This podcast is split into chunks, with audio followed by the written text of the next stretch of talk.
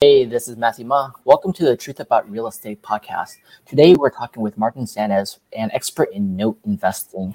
Martin brings social good into smart investing as the managing partner of Bequest Funds.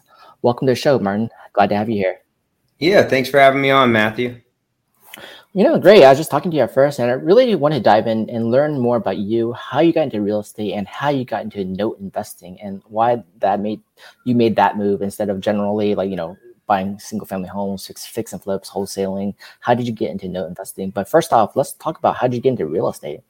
Yeah, yeah, sure. So um, I'd say it's about about 2004. I was uh, fired from a corporate job, and uh, you know, my wife and I really went on a pers- lifelong pursuit to kind of learn as much as possible about um, real estate investing, about entrepreneurship, and uh, you know, one of the things we really learned about is that um, it's great to get into real estate, but you need some some form of cash flow, and uh, you know, to uh, you know, to, to, sustain an operation over time. So uh, we opened up a small business. We founded a government contracting company in 05. and um, you know, from that point, I just continued learning about real estate and we bought our first commercial space in 09 that we still own and um, and uh, we operated our company out of there. We bought the neighboring building, and uh, from that point, we just started buying real estate as a buy and hold play. And and to date, I have not rehabbed one home, so I actually I don't know too much about that side of the business. Um, but in 2013, we sold the government contracting company, and uh, I I, I recognize that that landlording wasn't um, fulfilling my financial aspirations quick as quick as I would have liked. And maybe it was because of the operator itself. I, you know, I don't know, but I stumbled into note investing from that point, and the rest is history. I mean, I've been I've been hooked ever since. What is it about note investing that made you hooked on that? And like, what is note investing for people out there who don't know?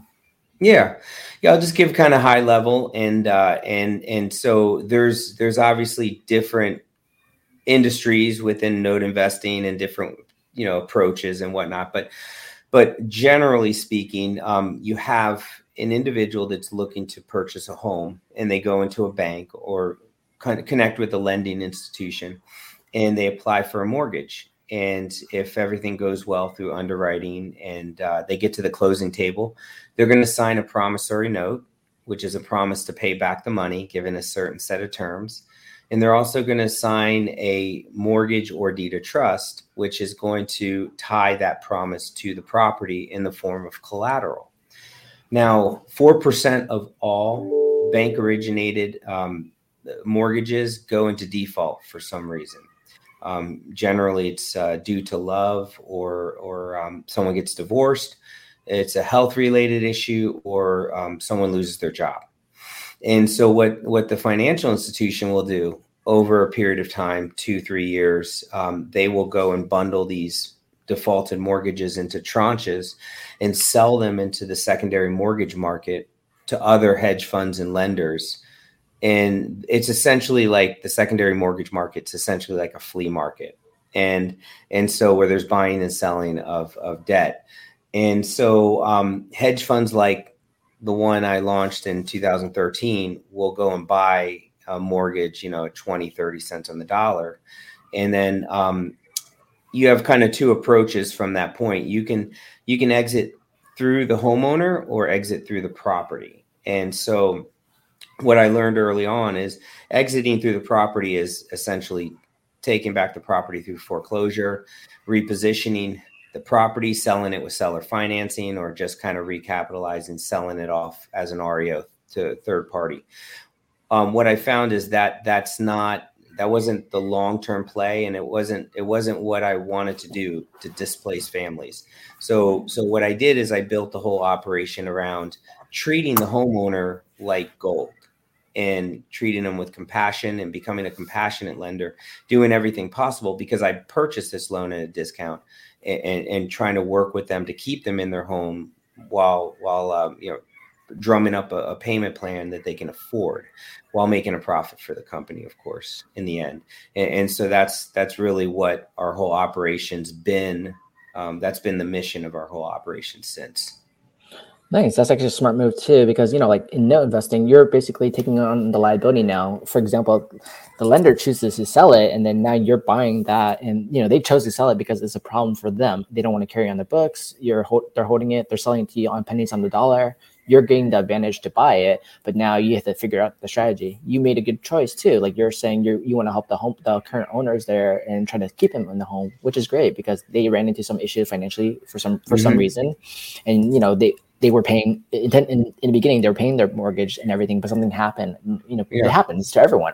So now you're helping them kind of recoup and setting up a payment structure which is really cool because now they could go, okay well i'm not getting kicked out of my house. This, these guys are great. They're helping me stay mm-hmm. in place but at the same time i need to pay them back too. I can't just default the whole thing throughout or but then at the same time some people can't afford it then you're mm-hmm. going to have to carry that weight on okay how do i reposition this house i need to work with the right team do that work and then sell the property and then do it all over again so there's a lot of work to mm-hmm. be done mm-hmm. on that side too but like how is that compared to like you know is, is note taking easier or is it just different from mm-hmm. traditional real estate investing so so what's interesting is there's a lot of similarities uh, more if I kind of went into our process, um, there's so many similarities to rehabbing a property uh, with with rehabbing a mortgage, and so um, you're putting a lot of sweat into it. You're putting a lot of resources.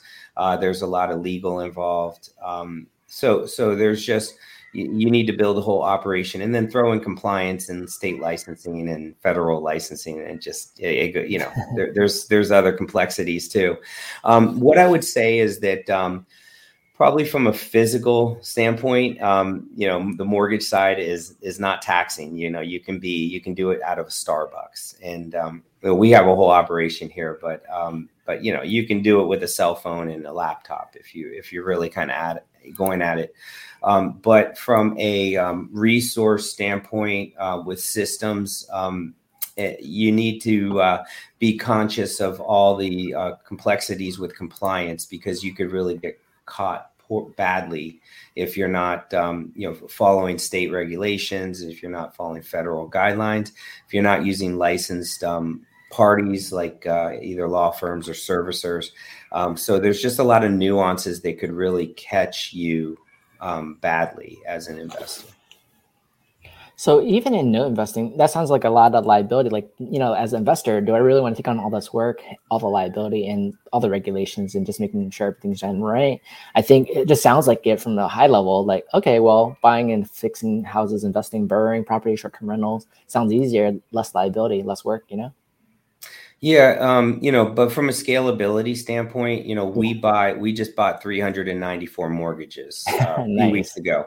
Um, you know, imagine imagine buying 394 single family properties you have to rehab.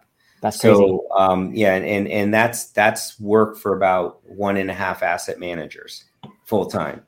So mm-hmm. 394 properties. I mean, if you talk about from a property management perspective, or, or you know, let alone just flipping and restoring and all that. I mean, you're talking about a lot of physical um, effort involved. That's very true too. And then, you know, yeah, flipping 394 homes would be a crazy amount of work, and you need teams everywhere. And right now, materials is high, contractors are hard to find, getting the house done, mm-hmm. permitting time is long, everything delays there too. How does that work in like note investing? Like when you're investing notes, it sounds like you you mentioned your scalability, so you can scale way faster. How do you manage 394 notes and like how do you systematize that to actually create return on investment for your investors? Yeah, so um, actually, so we have two separate operations. We have a private hedge fund that's um, owned by myself and my partner in mm-hmm. full. That's that's the hedge fund that um, purchases non-performing uh, mortgages, and then we also have the other side of the operation. It's another company entirely. That's a 506c Reg D income fund, and that's Bequest Funds, which is the income fund whereby we bring in investors. So we have like two, and, and those are only performing season mortgages in the income fund. So nice. kind of two separate sides of the, of the coin of the uh, same coin.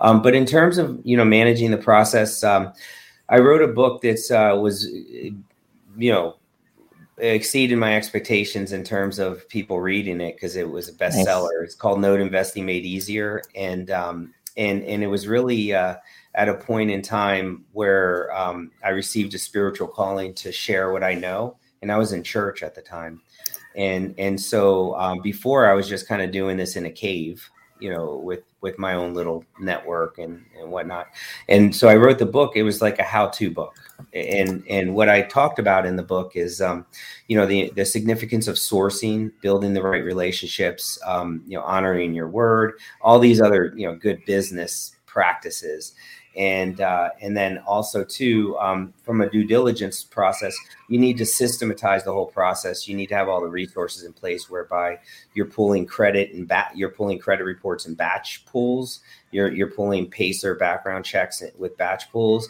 you're ordering o and e which is like title reports in batch pools and and so and, and and then as you review all these reports and all these data and you're doing triangulation of data you do it all like an assembly line approach.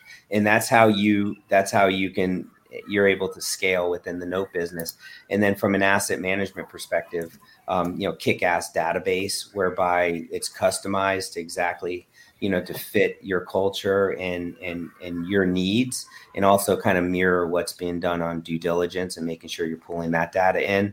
So um, and then also too kind of training the asset managers so that they have they are compassionate and genuine and they're giving these homeowners options and and they're and they're and they're speaking to these homeowners with you know eh, with uh, you know with dignity and respect and all that. And so uh, just kind of putting all that together and managing it on a day daily basis is really where it's been for us nice. So that takes a lot of work. For example you need f- operations you need finance you need tech you need some marketing and you need salespeople and support a lot of support. And that's a, a whole different team. Like you have an organizational structure to handle this while you have the investment group too to actually create the return on investment for this and calculate the risks involved. How risky is note investing versus just traditional investing? Like, you know I think Kiyosaki, you know, answered it well um, to that to that question in, in cash flow quadrant, and um, and, and, you know how risky is the investor? You know how mm-hmm. risky is the person who's operating? It, it, just depends on you know how much they know, you know how much or or how much they you know don't know, and they're not looking to know, and you know kind of as so so really it's it's about it's about um, you know someone's commitment so if you're committed to the industry, if you're a student of the industry, if you are um, putting emphasis towards compliance, you're going to lower your risk. If you're putting emphasis towards due diligence, you're going to lower your risk because you're going to buy be buying better. If you put emphasis towards sourcing and relationship building with the right sellers, then you're going to have more access to quality product, and that and that lowers your risk. So it really just matters about the entrepreneur and how they're putting their business operations together in terms of how risky it is. Nice. And then you know these are your these notes are distressed mortgages in real estate. So like when you're looking at these notes and the properties, um, you know, at 394 places, you're probably looking at different locations. How do you guys, you know, analyze the risks involved for the city, for the area, for the property itself, and like what kind of what kind of for investors what kind of returns are they seeing? Or what kind of things you can tell about like how the investment structure works when they ask you about notes versus syndications other funds and like which one should they invest in yeah yeah. So um, as far as risk what's interesting within the note space is that um, when when generally we have real estate um, folks that that come into the note space they they look at it from the prism of of real estate. They want to they want to get like eyes, you know, boots on the ground. They want to like, you know, how does the roof look? You know, uh, how old are the windows? And you know, they kind of go that route. Mm-hmm. Um, but when you're buying mortgages, especially you're buying it at a discount, 20, 30 cents on the dollar, yeah, 40 cents in some cases. What you really want to know is um, you obviously want to understand title so you want to understand your lien position. You want to understand if your lien's valid. You want to understand if the if the if the homeowner still owns the property. Hey, let's start there. Um, you know, but you also want to place heavy emphasis on the borrower in their ability to pay you. So so you know, how does their credit look? How does skip tracing look? And then you're going to go compile all this data together and make a determination you can use like a, a, scoring matrix or what have you to kind of make determinations and and so that's really how um, due diligence is done more than just and you might get it like a bpo you might get um, uh, an AVM with um, you know all the algorithms kind of pulling FMVs together. Um, but at the end of the day, if you are buying, if let's say it's a two hundred thousand dollar property, and you're buying a hundred and thirty thousand dollar mortgage for let's say fifty thousand dollars. Um, to me, it doesn't matter as much as if that property's worth a buck eighty or two twenty. At the end of the day, you know, I'm I'm going to be covered how I need to be covered, and and I really want to know are they going to be able to pay me. Yeah, and especially if you're buying it, you know, twenty cents on the dollar, that's a huge uh, upside there. So even if you calculate the risk involved with it and taking that difference, you have a lot of room to, you know, hopefully do really good. Even if some properties fail at the same time, and some will, the percentage should actually be a lot higher. So your risk and your gain has a lot more room to play with, a lot more wiggle room, right? So like when you look at that numbers, like you know how does it work for investors like if, the, if people don't invest in a fund and you have you know good yeah. assets good notes into the investor group how does that work yeah so um, for for the for what I just said in terms mm-hmm. of scenario with 20, 30, 40 cents on the dollar, mm-hmm. that's a private hedge fund. So we actually don't have any investors in the fund. Okay, it's just my partner and I that own that outright. Nice. Um, now, now as far as how Bequest works, um, so that is where we bring in investors. So Bequest is set up where whereby um, the model is a little different. It's almost like an extension of the hedge fund in that um, we buy performing mortgages that had a moment in time where the, the homeowner defaulted but got back on their feet with a loan modification or reinstated and they reseasoned the paper by making their payments on time so they got their job back they found love again something to that effect and and again they were a you know credit folks to begin with. They just had a, a you know an, an, issue or an obstacle in life, and who can't relate to that? So um, so we will go and buy those from third party hedge funds for 70 80 cents on the dollar into Bequest and which allows us which equates to about a 12 13% yield which allows us to pay out our investors 9% annual pref and we pay that monthly. So so how it works is investors put in let's say $100,000 and if 50k is the the minimum to come in, you put in $100,000 and you get $9,000 annually divided by 12 and that's your monthly payment that we will ACH into your account at the beginning of each month. Nice. So so that's how it works. So we monitor the collectability of that portfolio on a daily basis. And right now it sits at 96%. So 96 out of 100 mortgages are paying on time as they need to. So as those payments come in, we in turn pay our investors. And so that collectability plus investment of value, those those two metrics are everything to that fund. Nice, and that's a good number. You know, that percentage is really nice to hear that. And then, you know, what makes me think about it when I look at a note versus, like, say, a syndication fund, the question some people ask will be like, well, does a note get tax benefits like the other real estate assets do? Do they get, um, you know, like for example, you know, mortgage pay down, your tax benefits, the capital mm-hmm. appreciation, um, using cost segregation, like you know, in- reducing your taxes really quickly for those out there who want to know about cost segregation. Like, how does that work on a note?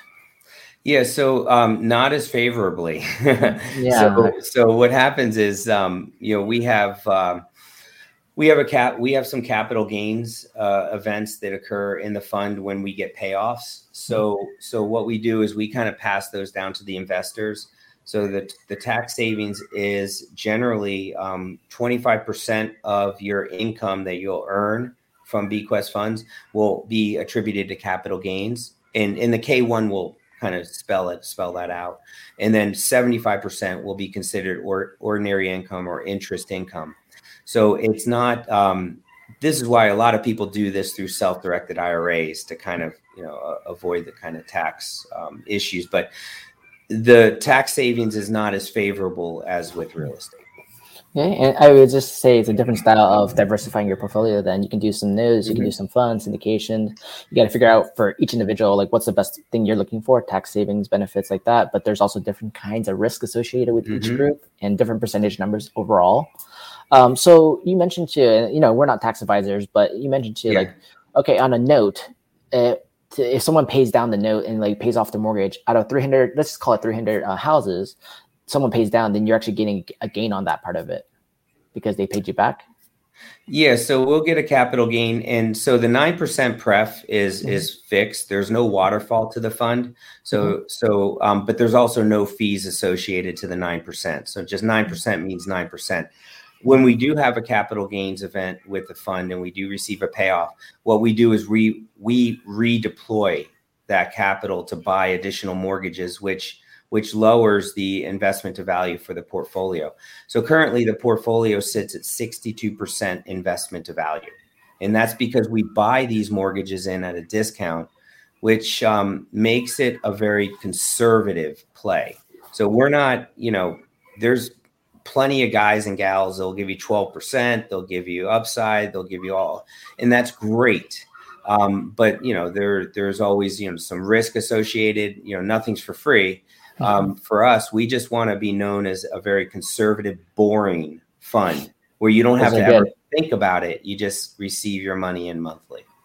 That's that is nice, nice because you can get cons- uh, consistency with that too. And if you have capital events throughout the let's say period of five years, ten years, then overall, even in the entire term, starting with 100k, you're getting some pretty good numbers on that. And it's it can sound boring, but the nice thing about it is cash flow. It's nice.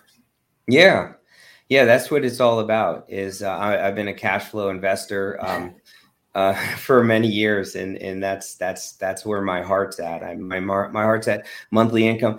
You know, I can't speak to crypto, and there's all these I'm sure wonderful investment opportunities out there. Um, they're above my pay grade, and I just don't do anything for appreciation. Everything in my world is about what I can see in my hand at the end of the month. Nice. And what kind of risk would be associated with uh, going into notes for investors? Yeah, so as a business, um, you know, it's it's really a an interesting time. Um, there is, um, uh, you know, years years past. I mean, it was it was pretty easy to get into the note business. You could go and buy a few notes, and you could, um, you know, be a novelist and and uh, just kind of learn as you as you go about and do and uh, and and so those days are not are few and far between because of compliance. There's uh, a whole slew of regulation that's um, involved with note investing now. So if you if you're going to come into the industry, you know we welcome you. Of course, you know there's lots of opportunity, and it's a very lucrative industry. Um, but you need to be prepared to scale quickly, and you need to be prepared prepared to deploy capital towards compliance and uh, keeping you out of trouble and do, doing it correctly, I should say. Yeah, that's the hard part about any syndication funds, notes, um, just raising money of other people's money. Then you have to be really in compliance and follow all the like SEC guidelines and everything with your in, individual industries. That's tough. That's a lot of work to be involved. But yeah, it is, it is lucrative. It can be a, really a lot of fun too because you have the community, the culture. You're trying to build something.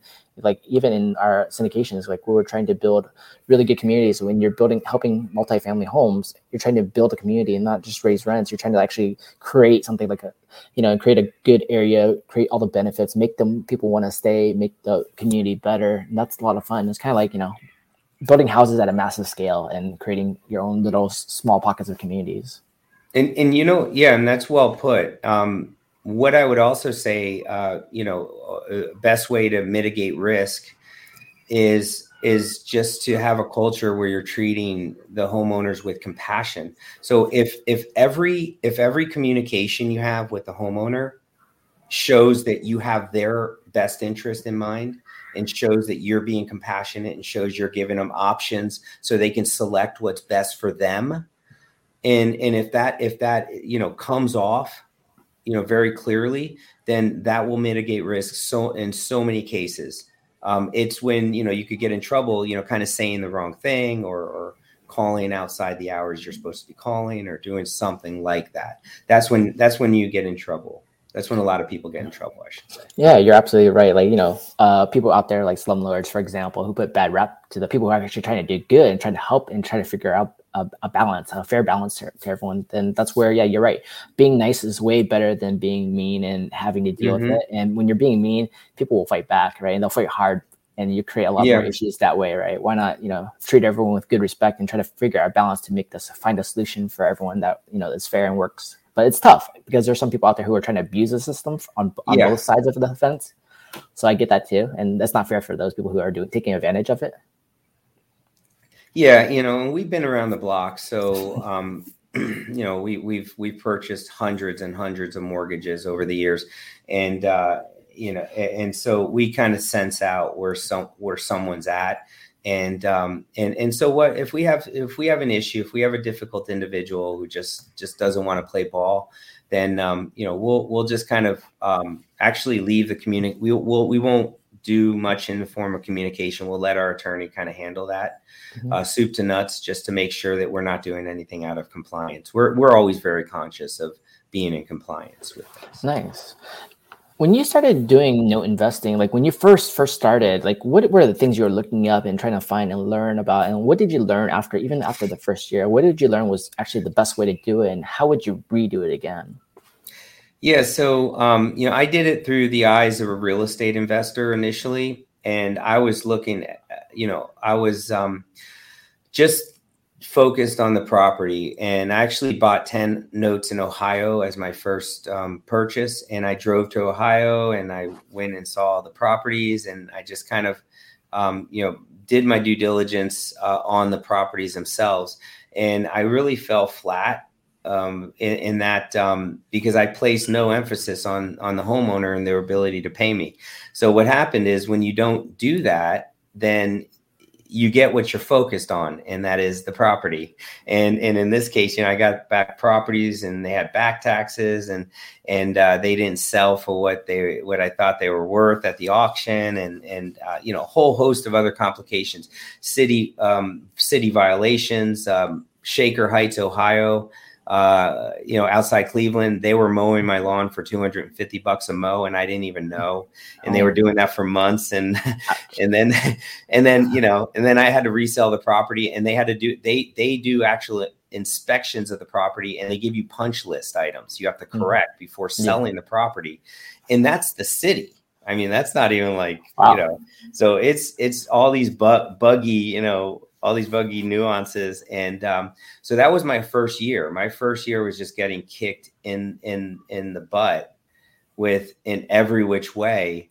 Um, but thank God that I persevered and I stuck with it. And I think what did it for me is on a few of those mortgages, I got a loan modification. In one nice. case, someone paid me half of what was owed. I forget, I think it was like fifty thousand. They paid me half money down, and then I did a mod for the other half. Nice. And so I kind of saw the light and I'm like, wow, this is where it's at. You know, get a down payment, get cash flow, um, and and go out and buy more notes.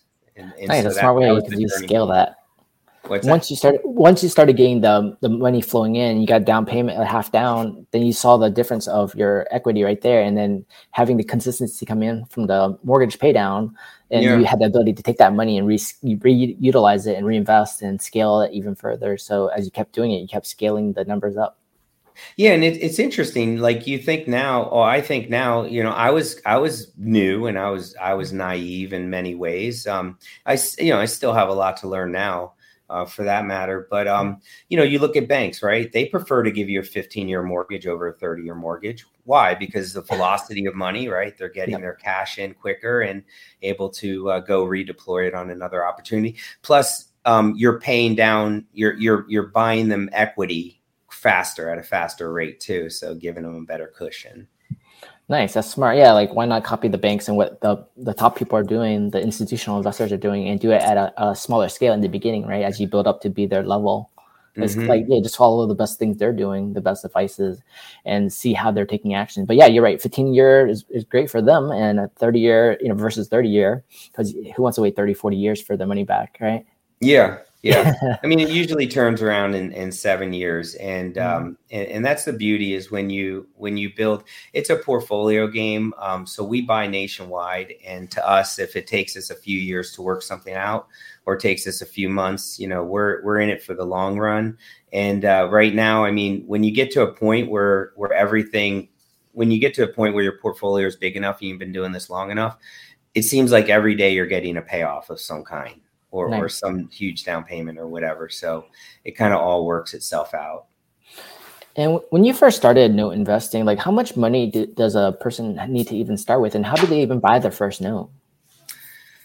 Yeah, so when I first started, um, my first purchase was uh, 240k uh, mm-hmm. to buy the 10, 10 mortgages that I purchased.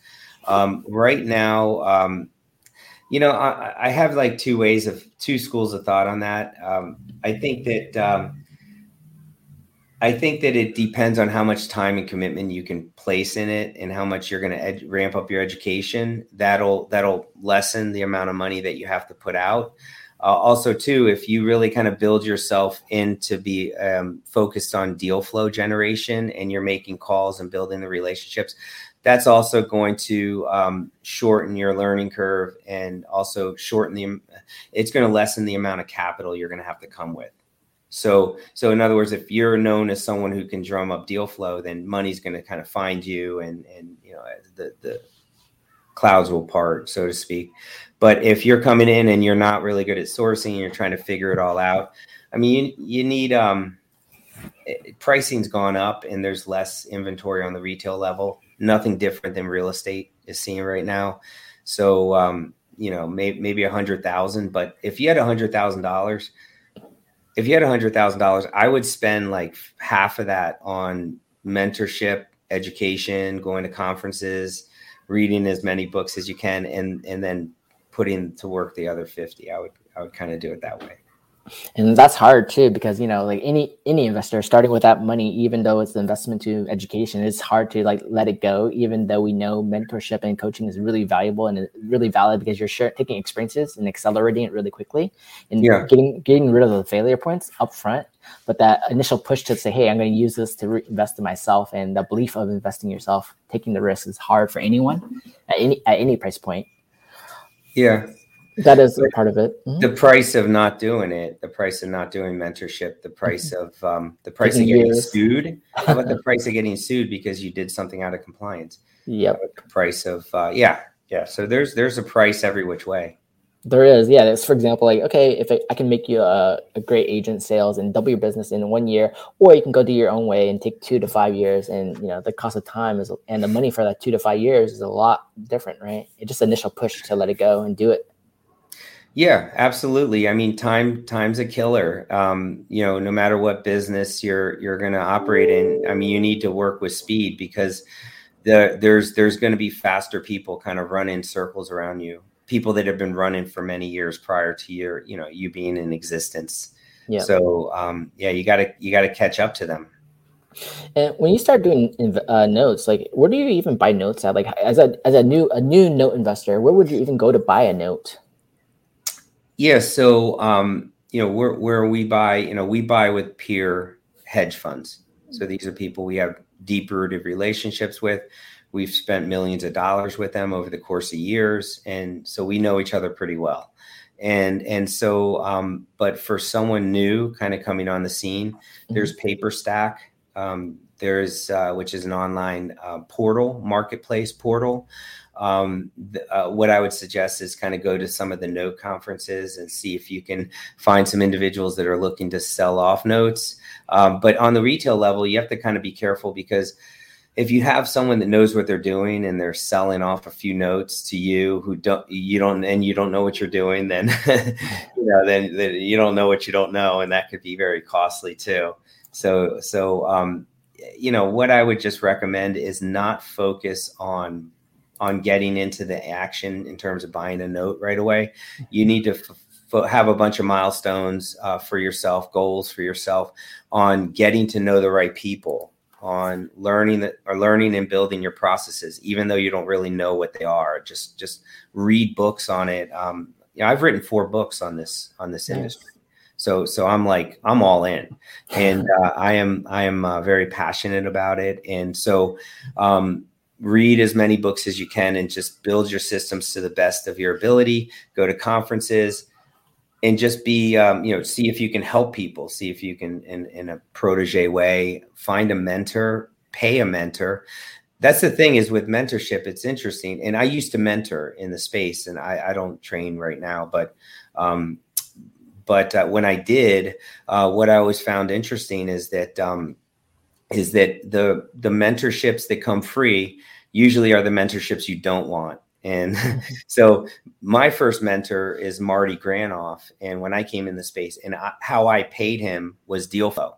I actually brought him three lucrative deals, and nice. he kind of mentored me along the way as a result. So you got to bring something. You know, either either you know you go out hunting and you kill something, bring it back to your mentor, or you pay them money, or something like that. That, I completely I, I completely agree. And I think the yeah the fastest way has always been mentorship and learning hands on and getting your hands dirty. And the one thing you talked about too is like doing the education up front. You don't want to do it while you're actually you know live. Like you quit your full time you quit your full time job and now you're gonna go and you don't know anything. Yeah. Don't do that. Make sure yeah. you spend a year, two years, even though you think it's slower. And I know everyone everyone wants instant gratification, but that's not real, right? It's not that easy. And really taking the time and education and say, hey, I have my full time job. I'm gonna do a side hustle, learn about note notes, and get the right mentors. I'll go work mm-hmm. for free and be a protege and do everything they need and help yeah. them any way I can. Provide massive value, and hopefully they'll coach you.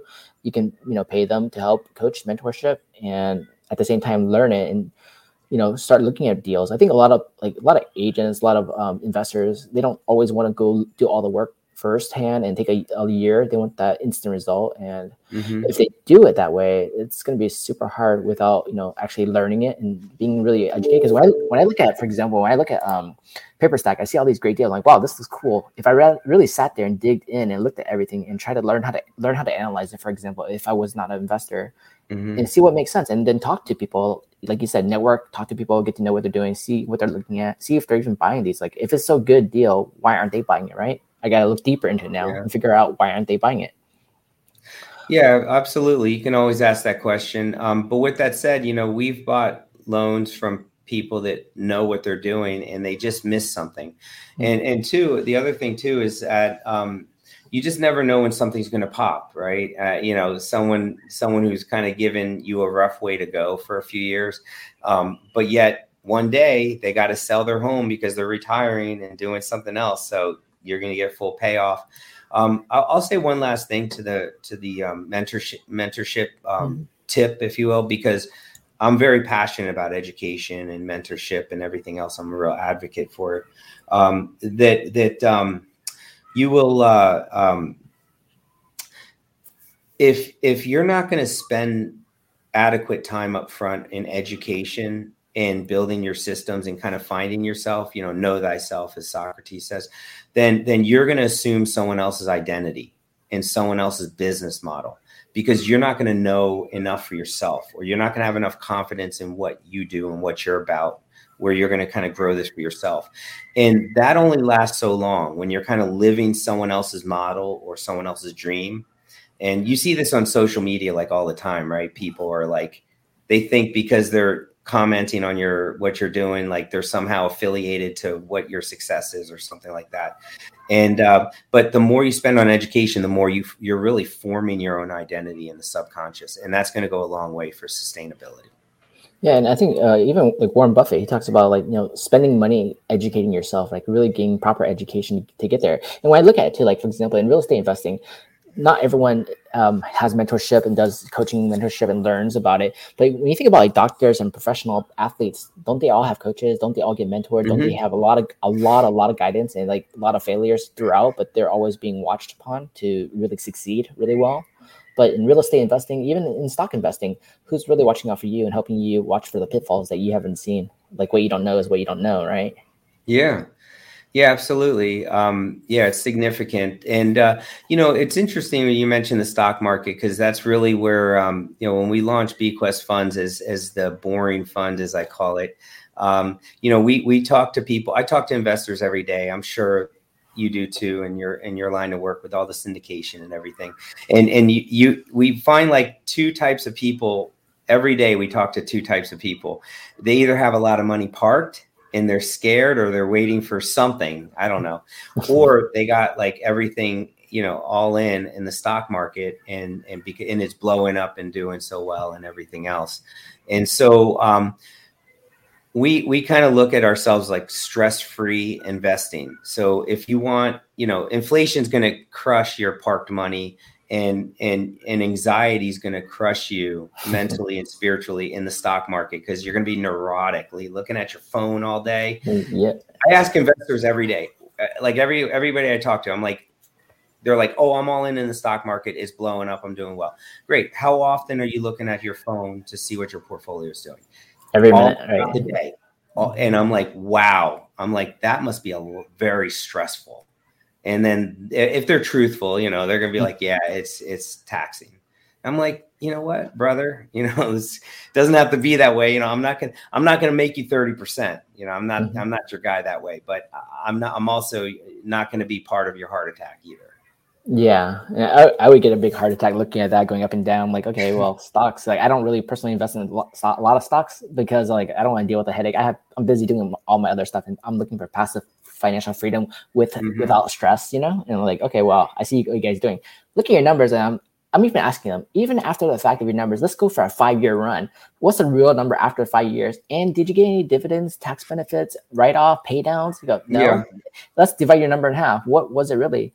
Well, it's 30%. I'm like, no, it's not. Right. And then after the fact, you're like, oh, okay, well, it's comparable, but it's, it's fun. I'm like, yeah, high risk and fun. But unless you IPO something really big, then great. Yeah. If if not, how is that really comparative to real estate investing, notes, and everything else? Well, those are boring, right? You know? Yeah and, and it's it's interesting too because the whole financial institution is really is really not looking after you they're they're looking after what they can get from you and and in terms of fees and you know whether it's the brokerage house or the financial advisor like they're all fee based so they're all there it, it's not performance based and and so um, yeah. that's that's a whole other conversation and it's, it's, it's a tough one too and i talk to people about it i'm like it's your choice. I've diversify all you want, but like at least take a look at these and consider it, notes and uh, syndications, funds, and see what the difference is and the benefits are. And if it makes sense for you, take a look at it. Right? Yeah, mm-hmm. we, we, get we get it. You know, so that's yeah. the tough part about it. So you know, in note investing, like what do you look at when you look at a note or even a portfolio of notes? You mentioned some things like you know the housing, the um, the AVMs, the properties, the the, uh, the clientele, the owners and how can they pay? What are some major red flags you see right off the bat when you're taking a look at at a note? Yeah, so uh, back taxes. You know, if they own a lot, if there's a mm-hmm. tax lien certificate. So if they're not paying their property taxes, they're not paying uh, their other liens, they're not paying their homeowner's insurance, they're not paying a lot. They're probably not cutting their lawn on, on regularly. You know, so so uh, you know, there's a whole host of things that that's going to bring you down. A, um, that's a red flag right there. Uh, the other so, thing is like on the credit report, if mm-hmm. if they are um, hyper consumers and they're not paying anybody, you know, yeah, like blood from a rock, right? Uh, you know, they're not, you know, they're going to take you down a long road. But if you so happen to be the one debt that they just forgot to pay, you know, yeah. when they got back on their feet, then that's good, right? so yeah, you kind of look at that flag as well. Um, if they're in prison, they're probably not going to loan mod with you and, and so so like skip tracing and um, yeah i mean there, there's it, it's it's so funny because we we kind of see um, we kind of see if the house is burnt down you know when you get the bpo back and it's a vacant lot um, you know we've seen that too. Uh, we've seen crime scene tape on the pictures. Um, you know that's never good. Um, yeah there's it, the more you do the more it, you kind of have a sense for it. Nice. And then when you look at portfolio, uh, sorry, when you look at a portfolio, are you able to look at an individual level and, and at a at a whole uh, all the all the notes? So you know, occasionally you're going to get some opportunities where you get to cherry pick, and mm-hmm. those those used to be more prevalent in the mm-hmm. space mm-hmm. when there was more of a retail market for notes. Um, but right now, it's with our trading partners. I mean, you're you're taking you're taking mixed bags down. So uh, you just have to price everything accordingly, build pricing matrices so that you're kind of staying consistent with your mm-hmm. buying practices. Okay, so if you buy a portfolio right now in today's market and you're getting a little bit cherry picked, can you see at a, at a high level, you see the portfolio, but at, a, at an individual macro level or micro level, are you able to like um, kind of figure out the percentages based upon like what you see in the in the performance and say, okay, well, based on this, I'm gonna bid 70% or 20 cents, 30 cents, 40 mm-hmm. cents on the dollar. Yeah. You can kind of see it before you buy the whole thing, right? You see a little more detail about the individuals inside. Yeah. Um, so, you know, uh, first and foremost, we want to know uh, we buy a lot of junior liens okay. because the quality of the of the property is generally better um, than seniors. There's uh, the senior mortgages that trade in the secondary mortgage market generally are lower fair market value properties. So um, they're more in rural, uh, rural or um, urban areas and uh, and in blighted neighborhoods and whatnot. But on the junior lien front, you know, our our average fair market value is three hundred and eleven thousand dollars. So these are good properties in HOA communities, nice. and and so um, you know we look at uh, we want to know that they're paying their other liens. That's that's very important um, because that shows that there's emotional equity. They want to stay in their home, and that's the other thing that's really positive about um, the note industry is a lot of these homes, we, a lot of these mortgages we buy are on owner occupied residential properties. So these people are raising their families there, and um, and especially during COVID, where people are home more, they're gonna they're gonna be more apt to pay you. Nice. Yeah, I agree. Because no, which homeowner wants to have their family kicked out of their own home that they own, but couldn't pay for, for some reason or another, right? Mm-hmm. And they probably took, they probably did a lot of work as a homeowner. You probably have a lot of care into it too. You want you really put in the value uh, for the most part. Yeah. What what kind of systems and technology do you use to kind of manage note investing? And even in the beginning, and even now, like how did you scale your systems and businesses? Like what products did you use, or what kind of um, types of products did you use in, in the beginning and even today? Products like um, like, like software. CRM, like software CRMs, or like how do you manage yeah. notes? Mm-hmm. Yeah, so I mean, I used uh, HubSpot, you know, out of the gate. Um, you know, some there's some free CRMs. We we customize Podio um, mm-hmm. also too, and that's been that's been a great asset from a, a you can use it as a customer relations management tool, but also as an asset management tool as well.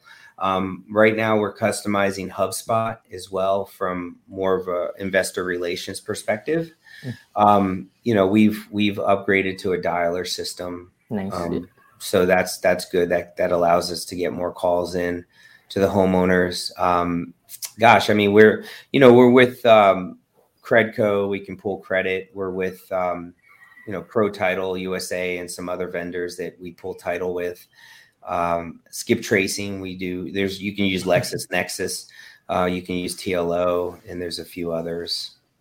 Yeah, it's funny. It reminds me of a lot of work because even in sales wise, we use you use skip tracing tools, you use CRMs, you do all those things. And as you think about it, like how many systems you actually need to run your business. But as an individual, it's a lot. It's really a, a lot harder because you're trying to learn all these things, especially as a newer investor or a newer uh, non tech savvy person and you want to learn all these systems, it gets tough, right? But if you're seasoned in tech first, and then you start building mm-hmm. this out, and you think about scaling a business, because you know a lot of people just think of it individual level, but really in investing, you got to learn how to scale the business, like get VAs, utilize tech, mm-hmm. utilize systems, utilize dialers, utilize um, skip tracing, and like make a bunch of calls to get what you want and help the right people, right? And that's a lot yes. of work. And people don't realize the work involved. They just say, like, for example, even when you listen to like, Robert Kiyosaki, oh, that sounds easy. It sounds like a lot of fun, a lot of money. But when you actually yeah. dig into it, it's a lot of work.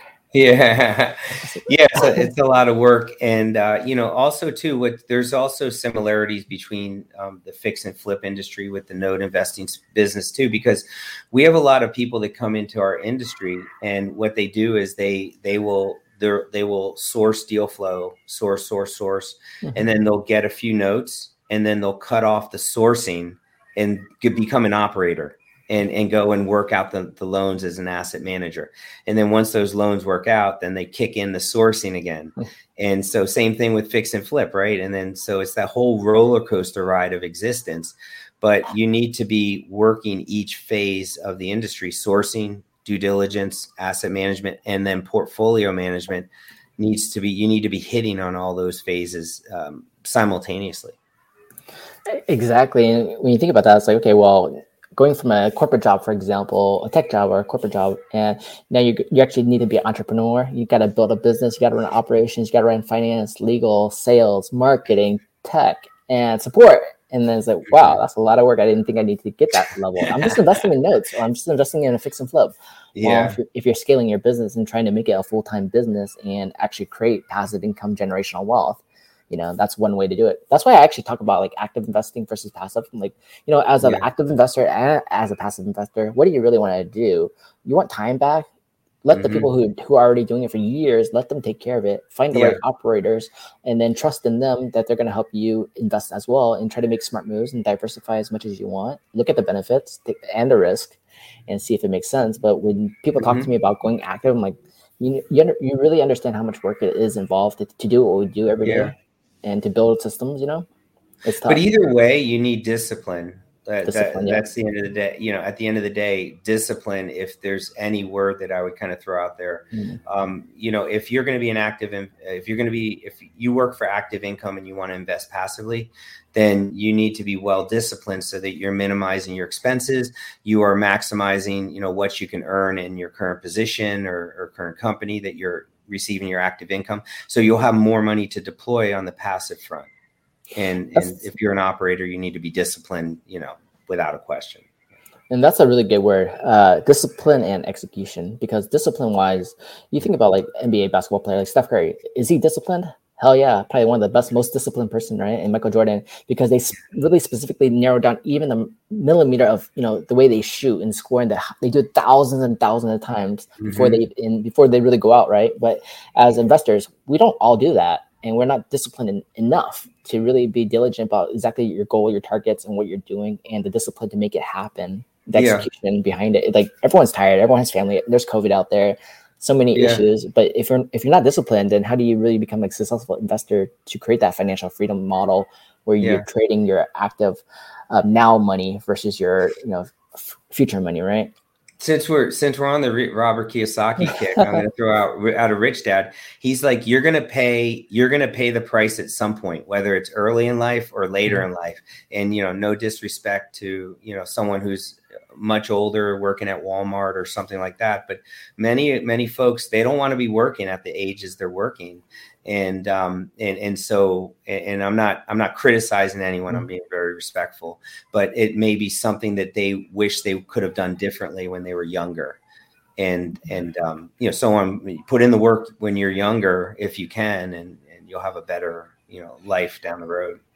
Exactly. And I think that comes back down to like, you know, even like Will Smith says, and those they're trying to create financial literacy, like in, in elementary, middle, high school, there's not that much financial literacy and real life financial literacy. And that's the yeah. problem too. And I'm like, even for me, I'm teaching my baby, my five year old, I'm teaching them about financial literacy. I'm like, hey, yeah. here, trade, trade candy, trade whatever. Here's money. Here's how it works. And here's what you can do with that money. Here's how much it's worth. You want to buy a toy?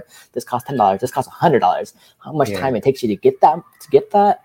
Wow. I didn't know that. Right. I'm like, yeah, it, take, it makes sense. You want to invest start investing with me in syndication and start investing stuff like that. But really how that generational money works and creating that financial freedom is different because you know why why do we work so hard in our day-to-day life right? How do we make it better and get more time back to enjoy life? Because we only have one life to live. What are we doing to do that? And i think it comes down to education. Yeah. Yeah. A- amen to that. Um, we have a chore you know i have four children nine nice. to three and uh, we have a chore chart um, they do chores. Um, we have le- everyone has a ledger, so nice. they understand you know the money coming in, and you know we go to the store and they're asking you know how much is this, and and they're saying are you paying for it or am I paying for it, and yeah, it's great to hear that kind of way of thinking.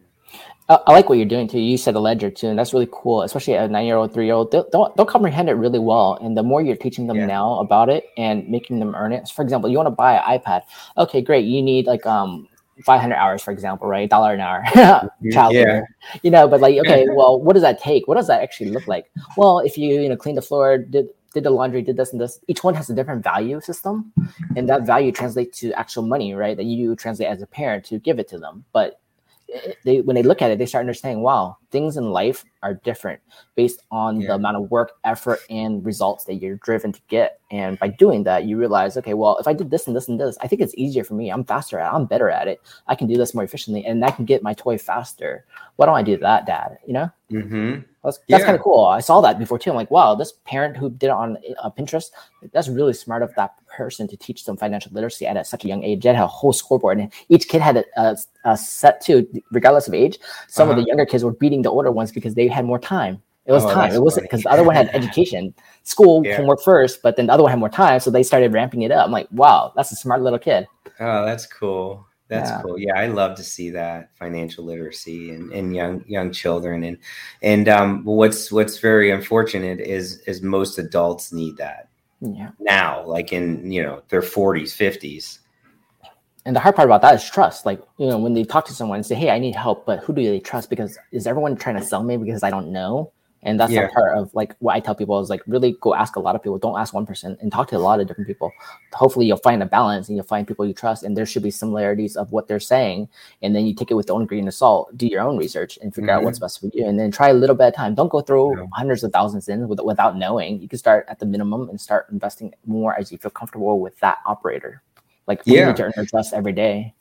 I met I met a guy yesterday um, that I know. He manages a social club here in Sarasota, and he he did something brilliant. He sold his home. He he was renter six years ago. Bought a home, sold it yesterday. Sold it two days ago. Netted five hundred k, and then took his family and rented out a small house so that he can go and, and do something with the five hundred k. And then he was asking me what he should do, and uh, I I said, do not put it in the stock market there's going to be a number of people that are going to have their hands out. Financial advisors don't don't the, the this is what this is what i recommend you do. And and i told them i said don't even invest in my fund. Like Mhm. you know because uh, that's the thing is like you shouldn't be listening to anyone right now. You should be so i gave him cash flow quadrant. Nice. i'm like read this book. Uh, that should be the first step in focusing on educating your mind so that when you do make the right choice whatever choice that is it'll be because you fully understand the opportunity and the risk involved and what the returns are and your financial house is in order where you're going to really grow that money Nice. I appreciate that too because that's the right for me. That's the right move to like really understand what you want first, your goals first, before we say, "Hey, take we'll, we'll take your money." No, I don't want your Yeah. money. I want you to understand what you're doing, and if it makes sense to you, then we'll take your money to help you. Right? Yeah, absolutely. If he comes back and he determines, you know, we're the best fit uh, for Mhm. him, because um, and, and you understand this working with investors, it's got to be a fit. I mean, Mhm. there's there's people we've said, you know, we don't we don't need your Mhm. money. Like Yep. at this point of where I'm at, I don't need your hundred k. yeah. And, and, and with the drama, you know, and Yep. Like you know, keep Not it- worth it to us. You know, Yeah, we don't want to buy into headache either. Either right? We want to make sure all of our investors are protected. Everyone's mm-hmm. involved because they want to be involved, and we don't want to say, "Hey, you're coming in now. We're just trying to sell you." That doesn't make sense to any of us in our investor group. So hopefully, other people think like that. You know, but always, yeah, invest in your education and figure out what's best for themselves. Absolutely. One last one last question before we end wrap up. Mhm. How did you write these books, and then like how did it become bestsellers? What what do you think the key traits are that people wanted to read your book? Like you know, and what made it like you know, you know, unexpectedly for yourself, even for me, like wow, you can you know hit a bestseller. That's so cool because you're just sharing your expertise, your wisdom, and your values. Thank you. Um, so, so I have freedom of time. I, I have a little bit less now that because the the fund's been growing so rapidly, but Yeah. but there was a point where you know like a, a stretch of time where it's just I had notes. These notes are paying. You know, I, I it's all passive. Um, so I was able to kind of take large blocks of time, weeks, months away from everything and just go and put put down what I know on paper. But what what um, made them popular is that I hit on I hit on the nerve that um, where, whereby there's a lot of people in this country that that see the warning signs of of the direction that they're headed in, and they realize that um, they only have so much time to go and and build out additional streams of income, or to you know take more um, control over their financial future. And so, whether you're an entrepreneur, born and bred entrepreneur, or you're someone that says, I need to be an entrepreneur or I'm going to be eating dog food. And, and so these people that have are starting to see a have a sense of urgency. These are the people that picked up my book and they're like, I'm not only going to tell you about the note industry and, and I'm, you know, I'm not going to tell you about the note industry and how wonderful it is for me. No, and I'm on the beach every day and all that nonsense. But I'm going to tell you how to set up a note business for yourself. And I'm going to kind of walk you through my systems and, and my mindset and everything else. Nice. Congrats on writing four books and becoming bestseller. That's uh, Thank one you. of the best amazing things to do. And one thing I like about that too is if you think about it too, I think I forgot who said it, but basically you're creating a generational legacy because what happens is these books can't be read by your kids, your future grandkids, and and so on forever, right? And that value is so important. Even for me, like when I do this podcast, I hope one day my kids listen to this and their kids listen to it and realize, hey, we try to provide massive value to the global global people out there and like really try to provide education firsthand and really find out the truth about the real estate part of it and how to really invest. And that's like Yeah. forever ingrained and hopefully this goes for hundreds of years, you know, one day, right? That'd be cool. Yeah. it's funny, like our industry, you know, is considered an alternative investment into the stock market, but real estate, mortgages, lending has been around centuries prior to the stock market ever being a thought in someone's mind. Yeah. And so um, I, I suspect it will be around, you know, centuries beyond today. I agree, and I, I, like I like how they use the word alternative, you know, because it's not theirs; it's ours. Oh yeah, it's it's total. Yeah, it's total disrespect. yeah, yeah, exactly. That's what I'm trying to say. yeah, that's funny. All right, thank you so much for being on our show today. I'm so glad to have you here, Martin, and really share the experience of uh, note investing and really help educating. Uh, how do people reach out to you? How do they learn more about the books you have, and then how do they learn more about investing in notes? Sure. I, I actually mistakenly have my email on here. I probably should have put my name, but yeah, Martin, Martin at bqfunds.com. Um, you know, shoot me an email. Uh, I'll send you a free ebook. Um, you know, we connect, ask me any question you, you want. I, I, it's not about, doesn't have to be about the fund. You can just ask me a note investing question in general and, and I'll be happy to respond and, and uh, connect. Perfect. Thank you so much. I really appreciate it. It was really educational learning more about notes, how that works, and really appreciate your insights on that because you know we really want to help people understand all different kinds of avenues and which one's best for them. That's all we were trying to do out there. Um, yes. for, for, everyone out there, be sure to check out our uh, podcast at the Truth About Real Estate on Apple and everywhere else, and we'll see you guys in the next one. Have a great day. Thank you.